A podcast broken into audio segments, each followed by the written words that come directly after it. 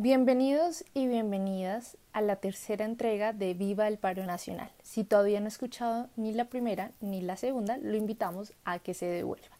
En esta entrega vamos a abordar la protesta desde lo distrital y vamos a dar unas conclusiones finales.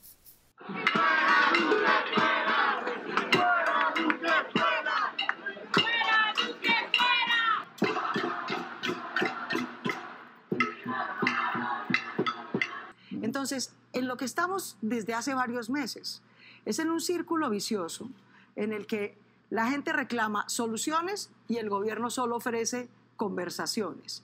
Nosotros como gobierno no hemos presentado ninguna reforma pensional ni ninguna reforma laboral. Creo que la protesta no hay que regularla. La protesta es de la esencia de la democracia. Lo que hay es que meter a la cárcel a los encapuchados. Querramos hacer protesta, puedan cumplirlo, pero que no termine en violencia. Vamos, proponemos el protestódromo, un sitio para 50 mil personas, donde el que quiera hacer una protesta pueda pasar allí o una hora o días enteros y que respondan por lo que allí pase. Devolvámonos. Ya ha entrado el 2020, el Comité Nacional del Paro anuncia en los medios de comunicación que la reactivación oficial de las movilizaciones tendría lugar el 21 de enero de ese mes es decir, dos meses después de que se hubiera iniciado el paro nacional el 21 de noviembre. Ese día se invitó a la ciudadanía a participar en un cacerolazo que tendría desarrollo a las 5 de la tarde en las distintas plazas principales del país. Aquí hay que decir que, ante mi concepción, el 2020 tiene una nueva generalidad en términos de movilización social y es que el paro nacional tiende a pasar de un plano nacional a un plano distrital en el cual los alcaldes recién electos adquieren un protagonismo especial. Este es el caso, por ejemplo, de la alcaldesa Claudia López en la ciudad de Bogotá, quien recién posicionada, después de su discurso inaugural en el Simón Bolívar y después de hacer parte de la posesión de los y las concejales de Bogotá, realmente asume una posición en términos discursivos bastante conciliadora. Y no solo ella, sino hay que decir que todo su gabinete. Una de las primeras acciones que surge en el marco de la movilización social ya entrado del 2020 y que demuestra esa posición entre comillas conciliadora de la alcaldesa Claudia López fue el 16 de enero. Ese día, a la altura de la calle 45 con la carrera 30, existen unas primeras movilizaciones en las cuales llega Luis Ernesto Gómez, secretario de Gobierno de Bogotá, e intenta conciliar con los manifestantes con la intención de que las manifestaciones pudieran desbloquear intermitentemente el tráfico o desbloquear uno de los carriles para permitirlo hagan esto de manera distinta como lo estamos tratando de hacer nosotros. Nosotros estamos con todo el corazón, con toda la convicción, simpatizando con las causas por las cuales ustedes marchan, coincidiendo plenamente con las causas por las que ustedes marchan, tratando de que esto transcurra de manera distinta. Eso es lo que nos motiva y lo que me motiva a estar aquí. La intención de Luis Ernesto era, y así lo mencionó él, mostrarle a Bogotá y al país que en el marco de la protesta social se podía dialogar. Lo que les propuso Luis Ernesto Gómez a los manifestantes, que eran en gran mayoría y en gran parte estudiantes de la Universidad Nacional fue gestionar una asamblea para atender la demanda de los estudiantes desde la Alcaldía Mayor. Esa misma semana, Claudia López se había reunido con los estudiantes de la Universidad Distrital, los cuales habían decidido seguir en paro, ya que lo que buscaban los estudiantes en ese encuentro era la creación de una asamblea universitaria que habían solicitado con bastante anterioridad para hacerle caso a los seguimientos de corrupción que habían enlodado a la Universidad Distrital en los tiempos recientes. Usted en calidad de director del IDEXU, encabezó una organización criminal con el propósito de apoderarse de más de 12 mil millones de pesos utilizando maniobras fraudulentas para alimentar la cuenta corriente. El fiscal señaló que tras el informe realizado por la Procuraduría sobre las irregularidades que habría cometido Muñoz Prieto, se pudo constatar que el exdirectivo había firmado 366 órdenes de las 383 por un valor de más de 7 mil millones de pesos. Además, que giró 369 cheques en los que él era el beneficiario, dinero que incluso utilizó para la compra de tres vehículos de alta gama. Y aunque el distrito se mostró de acuerdo con la aprobación de esa asamblea, realmente no se llegó a ningún acuerdo. Al día siguiente de este hecho, con el secretario Gómez, el 17 de enero, Claudia López estrena su protocolo para atender las manifestaciones. Esta pues es una estrategia que se oficializó con un documento, obviamente por escrito, que involucra a los manifestantes, a la administración distrital, a los demás organismos de control y autoridades de seguridad. Este protocolo pues cuenta con seis puntos específicos. El primero es una acción de sanción social contra quienes usen la violencia o atenten contra pues, el bien público y privado. Aquí es donde entra el accionar de, de, las famosas madres gestoras de paz, lo cual pues fue bastante polémico entre la ciudadanía y dentro del mismo distrito. El segundo punto es que si la sanción social no funciona, entonces va a intervenir eh, la Policía Nacional con los miembros de la fuerza disponible, que no es el SMAT. Esta gente va a estar solo equipados únicamente con, con un escudo y un bastón. El tercer punto eh, es que en todo momento las manifestaciones tienen que estar acompañadas por los organismos de control, como la personería y, la veeduría distrital, y obviamente también las comisiones de verificación y las organizaciones de, de defensores de los derechos humanos. El cuarto punto y el más importante y donde pues Claudia López quiso hacer mucho énfasis es que el SMAT solo intervendrá como último recurso. El quinto punto es que la alcaldía apoya la solicitud que de hecho en el primer capítulo hablamos de esto, la solicitud de la Procuraduría de, suspender el uso de escopetas calibre 12 por parte del SMAT, que fue la escopeta que se usó para acabar con la vida de Dylan Cruz. Y el sexto punto es que siempre se va a aplicar el decreto 563 de 2015 sobre el manejo de la protesta social, el cual pues estaba vigente y fue expedido durante el periodo de la Bogotá Humana. Entonces digamos que este protocolo no es ninguna innovación, sino que está basado en, lo que ya propuso Gustavo Petro en su alcaldía.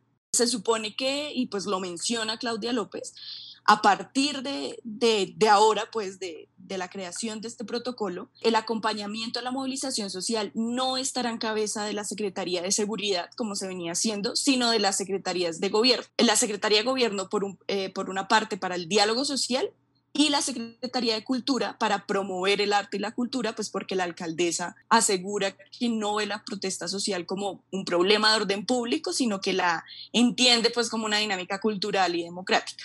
A mí me gustaría hablar un poco de, lo polémico que fue todo este tema de las madres gestoras de paz. Según Claudia López, iban a ser 100 mujeres las que hacían parte de esta iniciativa. Según la alcaldesa y según la administración distrital, iban a ser mujeres que estaban dispuestas a evitar la violencia en las marchas, pero la verdad es que yo considero que por más trabajo voluntario que ellas quieran ofrecer, con este punto de protocolo se estaba poniendo en peligro la vida de esas mujeres. Empezando por qué? Porque no hacían parte oficial del distrito, no tenían ninguna vinculación contractual con la administración distrital y por lo tanto no tenían una afiliación a una administradora de riesgos laborales. Es que exacto, o sea, por más de que la intención sea buena, entre comillas, ya que pues busca priorizar el diálogo y pues evitar actos violentos por parte del ESMAD y de los manifestantes, en general este protocolo para mí desconoce por completo el comportamiento de las movilizaciones en Bogotá y no está ajustado para nada a la realidad. Y también pienso yo que pareciera que no haya tenido en cuenta todo lo que sucedió en el marco del paro nacional entre noviembre y diciembre. O sea, mandar mujeres que no están capacitadas para enfrentar y hasta disque para crear un diálogo en medio del furor de una manifestación social, pues me parece totalmente irresponsable, como lo dice Juan Pablo. Y digamos que aquí me surge una cuestión, teniendo en cuenta que, que en enero en adelante, en muchas movilizaciones pacíficas, intervino el SMAT como primera instancia. Entonces yo, yo aquí me cuestiono, o están incumpliendo totalmente el orden pues del protocolo o esto demuestra que definitivamente el diálogo en medio de las manifestaciones pues no funciona y menos si pretende evocar esa autoridad pues de madre eh, de estas mujeres voluntarias que participan dentro del protocolo. Además, la otra cosa que no me suena es que, que intervenga la Policía Nacional pues con los miembros de la fuerza disponible en medio de las manifestaciones, pues por más que solo estén equipados por un bolillo y un escudo, digo yo que no es función de la policía. La policía es la encargada de garantizar que los manifestantes ejerzan su derecho a la protesta, no de dispersar la protesta, ni intervenir, ni mucho menos intervenir con violencia. Sí, yo creo que este análisis realmente es muy vigente por la coyuntura que estábamos viviendo hace unos meses con todo el tema de la policía. En mi opinión personal, Claudia López y su intención de moderar las movilizaciones sociales le han generado dos efectos adversos. Por un lado, una Claudia que ha perdido totalmente el liderazgo y el apoyo de algunos manifestantes y por otro lado, una Claudia que pierde el liderazgo con la policía.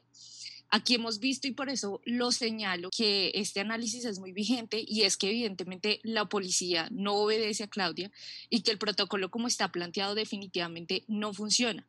Mucho menos como lo mencionabas poniendo en riesgo la integridad de las mujeres gestoras de paz. Y esto realmente fue un tema de improvisación total que como nos dimos cuenta no funcionó.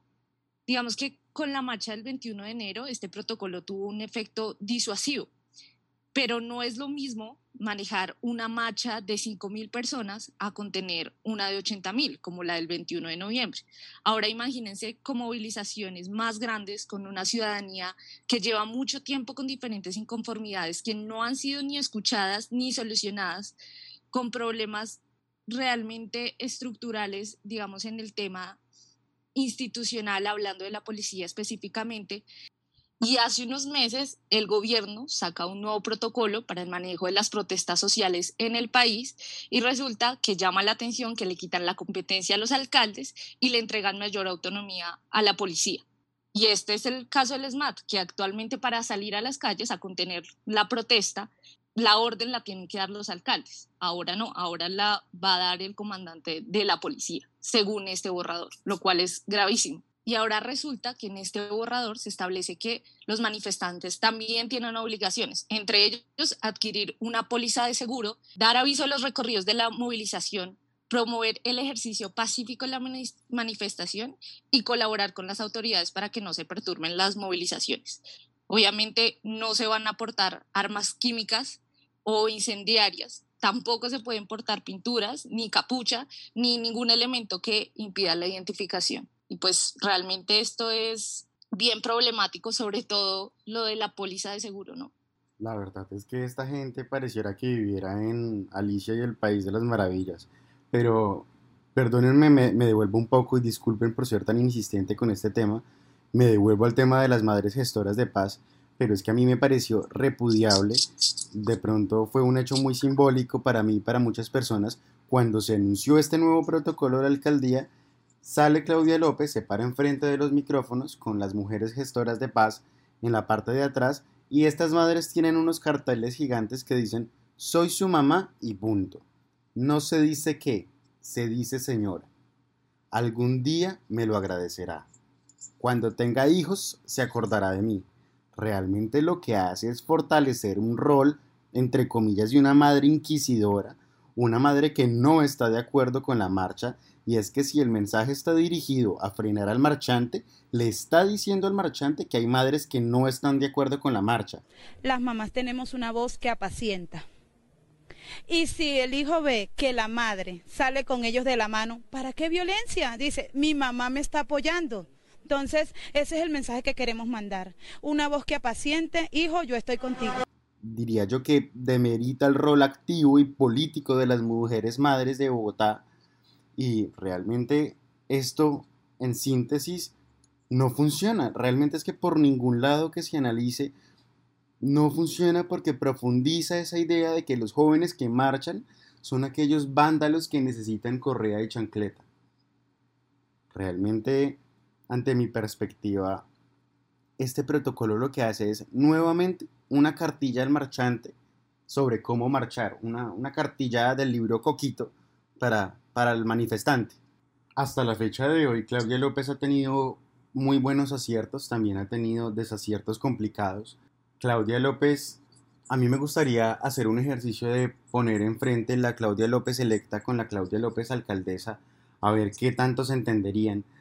Yo recuerdo mucho, y así como lo mencioné ahorita, que en medio de su posesión como alcaldesa, así como la instalación del Consejo de Bogotá, Claudia López aludió específicamente a lo que estaban siendo las movilizaciones sociales durante el 2019 y reiteró su apoyo y respaldo a los manifestantes, cosa que, este año ha sido bastante complicada. Claramente todo este tema de la pandemia alivió un poco el asunto en términos de movilización social y en términos de las acciones que tenía que llevar a cabo la administración distrital para contenerlas, pero Realmente vimos una Claudia López que se estaba enfrentando por primera vez a la administración pública. Claudia, hay que decir que estaba acostumbrada a estar en una silla de oposición y que lo hacía muy bien además. Pero es la primera vez que se estaba enfrentando a la administración y, y la verdad es que Claudia López se tuvo que enfrentar a lo que tanto le criticaba a Gustavo Petro o a Enrique Peñalosa en sus primeros tiempos de gobierno y es que no sabían gobernar. Pero pues es que uno no sabe gobernar hasta que gobierna. Para finalizar nuestra primera entrega del paro nacional, una de las conclusiones finales de, de este capítulo y que me parece importante mencionar es que en Colombia claramente una de las formas de contención más clara de la protesta es la contención policial. ¿Y a qué me refiero con la contención policial? Pues a la restricción física de la movilización. Sin embargo, existen otras formas de contención que hemos visto, como la mediática, como los arrestos masivos, ilegales, como la estigmatización, como la infiltración, que son herramientas que al final terminan por desalentar la movilización social.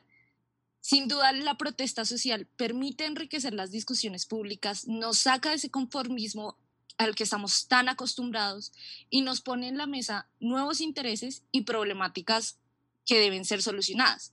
Claro que genera incomodidad, pero digamos que finalmente ese es el precio de vivir en una democracia. Yo los invito a todos y a todas a leerse el libro de Elogio a la Bulla de Justicia, que hace un análisis muy interesante de las formas de contención de la protesta y cómo la solución real es dejar de satanizar la protesta y por el contrario incentivarla por todos los beneficios democráticos que tiene la protesta y pues incentivar su ejercicio pacífico.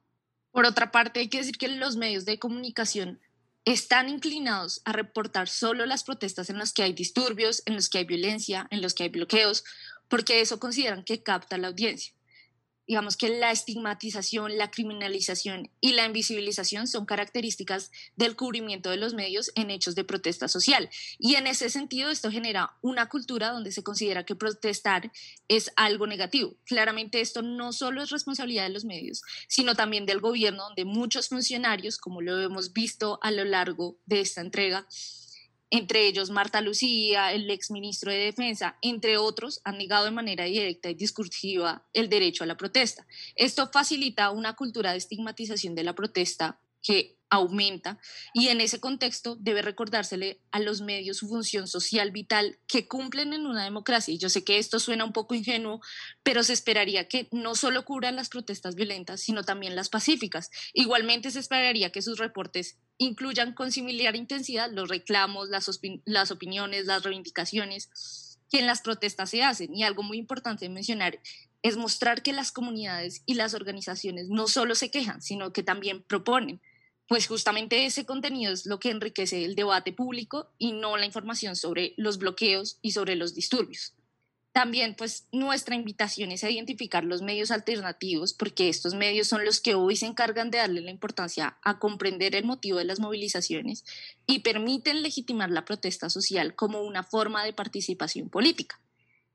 Bueno, para terminar, por mi parte, a mí me gustaría concluir un poco sobre sobre qué fue el paro nacional del 2019, cuál fue su naturaleza, mencionar algunos impactos, retomar un poco lo que habíamos propuesto al inicio de los comportamientos, las actitudes y las necesidades de los actores.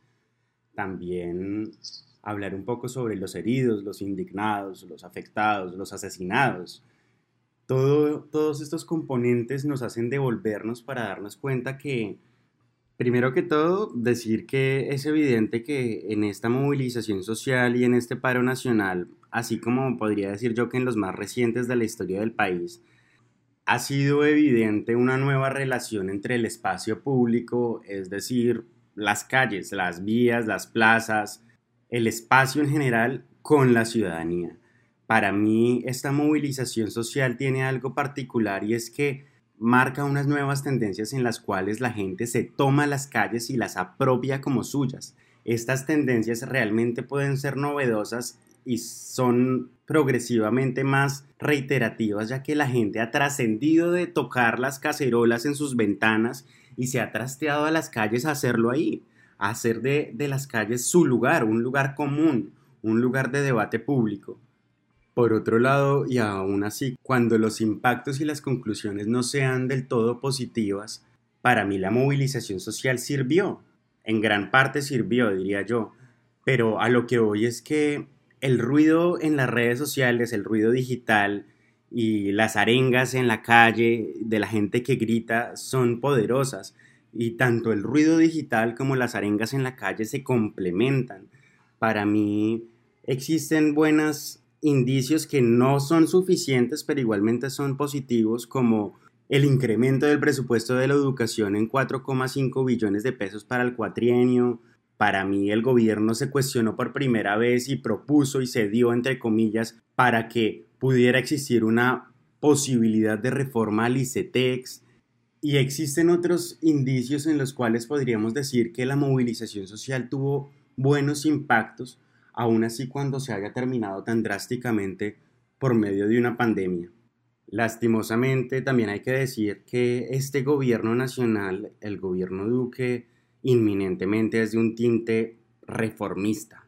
Así como lo hemos mencionado a lo largo de, las dos entregas y esta, solo el tiempo nos ha dado la razón de que todos aquellos proyectos e intenciones que, entre comillas y según el gobierno nacional, no solo no, no existían ni siquiera como ideas, se han venido implementando de distintos modos durante, durante el 2020. Por otro lado, lastimosamente también hay que caracterizar esta manifestación social como una en la cual surgió y fue evidente el uso desmedido de la fuerza. Cantidad de personas heridas, cantidad de personas asesinadas, lo decía Lorena, hace muy poco un lagunal de sangre en la cual no nos ha importado el costo humano y el costo social de las personas que salen a las calles a manifestar sus más profundas intenciones de generar cambios así sean o no estructurales, pero generar cambios, cambios que se puedan proyectar y que sean evidentes en la cotidianidad de la ciudadanía. Hay algo en lo que quiero hacer énfasis y es que la capacidad de los convocadores del paro, que históricamente han sido convocadores del paro como el comité, como las centrales obreras, sigue siendo muy vigente. Estos actores siguen teniendo la capacidad de reunir, de sintetizar, de convocar, de sacar a la gente a las calles y ahí radica la importancia de, organizarse, porque sigue siendo muy vigente. En esta ocasión el paro nacional logró convertirse en una manifestación inminentemente cultural. Estuvo atravesada de principio a fin de hechos como cacerolazos sinfónicos, presentaciones de artistas que se unieron al paro y se manifestaron en contra de, del gobierno nacional en el marco de los llamados Cantos por Colombia, hubo música, hubo baile, hubo performance, entre otras acciones que, hicieron del paro nacional una movilización que innovó en los mecanismos en los cuales se comunicaban las demandas de la ciudadanía. Lamentablemente el gobierno nacional usó y se excedió con el uso de la fuerza. Este es un comportamiento paralelo y progresivo y constante a lo que fue el paro nacional, y lo que denota es que en el momento en el cual el gobierno nacional sienta que no puede controlar una movilización social, estoy seguro que no va a tener miedo de usar cualquier medio para detenerla, lo cual es bastante problemático. Así como el uso y el exceso de la fuerza fue constante, lamentablemente también fue constante el miedo. Yo siento que el miedo también se convirtió en un hecho transversal que no solo fue de los manifestantes, porque lamentablemente acá no tenemos las capacidades y las condiciones y los contextos de seguridad necesarios para algo tan básico como para manifestarse, pero por otro lado yo siento que el gobierno nacional también tuvo miedo, también tuvo incertidumbres, también tuvo que pensarse muy bien cómo actuar y actuar a su modo, pero pues actuar. Tomar decisiones le fue bastante difícil. A Lorena, Alejandra y a mí nos gustaría concluir contándoles a ustedes sobre cómo terminaron los hitos y los hechos complicados de la movilización social del paro del 2019. Lamentablemente todo sigue estando a la deriva. No hay información y no hay procesos respecto a la definición de quién va a ser el actor que defina la justicia en el caso de Dylan Cruz.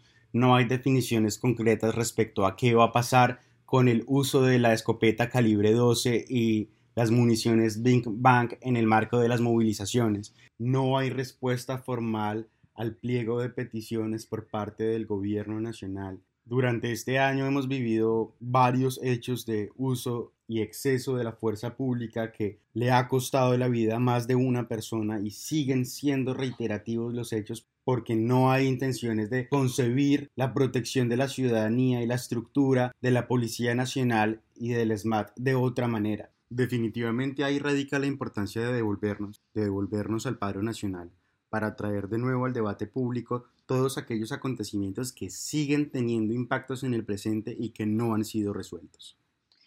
Bueno, y para concluir, me gustaría también contarle un poco a nuestros oyentes pues qué pasó en últimas con toda esta reunidera, por una parte con el gobierno nacional y la otra pues con el local. Entonces, pues el 12 de febrero del 2020 fue la última vez que el Comité del Paro y el Gobierno Nacional tuvieron un encuentro, siendo esa la séptima vez que se reunían. Tras tres horas de reunión, pues no se llegó a ningún acuerdo. El presidente de la CUT, Diógenes Orjuela, eh, reafirmó la necesidad de que la mesa con el gobierno sea denominada una mesa de negociación y no de diálogo como lo pretende el gobierno, eh, y afirma que el hecho de que el gobierno no acepte una negociación ha dilatado un montón el proceso para llegar a acuerdos concisos.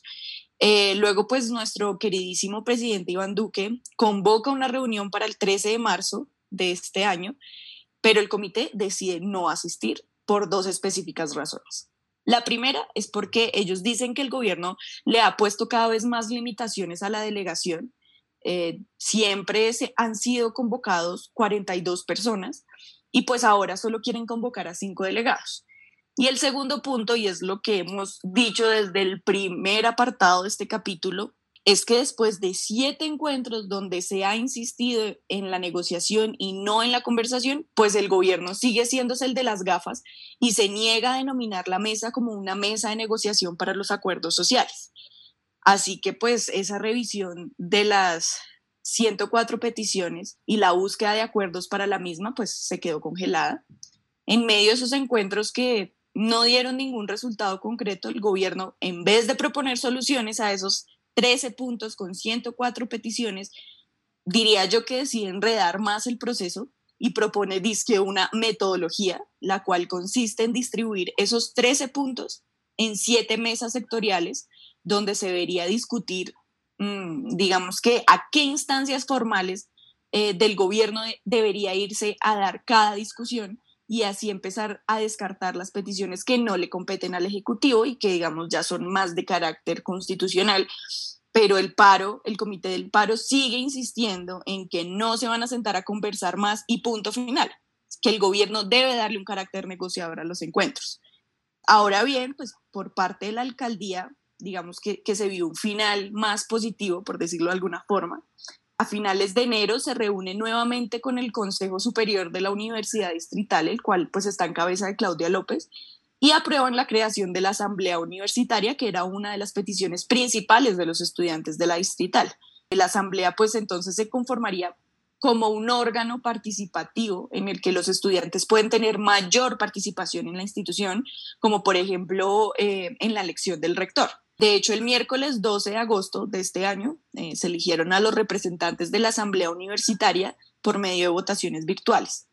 Otra, mm, se podría decir, soluciones, entre comillas, que dio la alcaldía a la movilización fue la creación de este famoso protocolo, lo que ya mencionamos anteriormente, pues el cual busca evitar la violencia en medio de las manifestaciones e incitar al diálogo.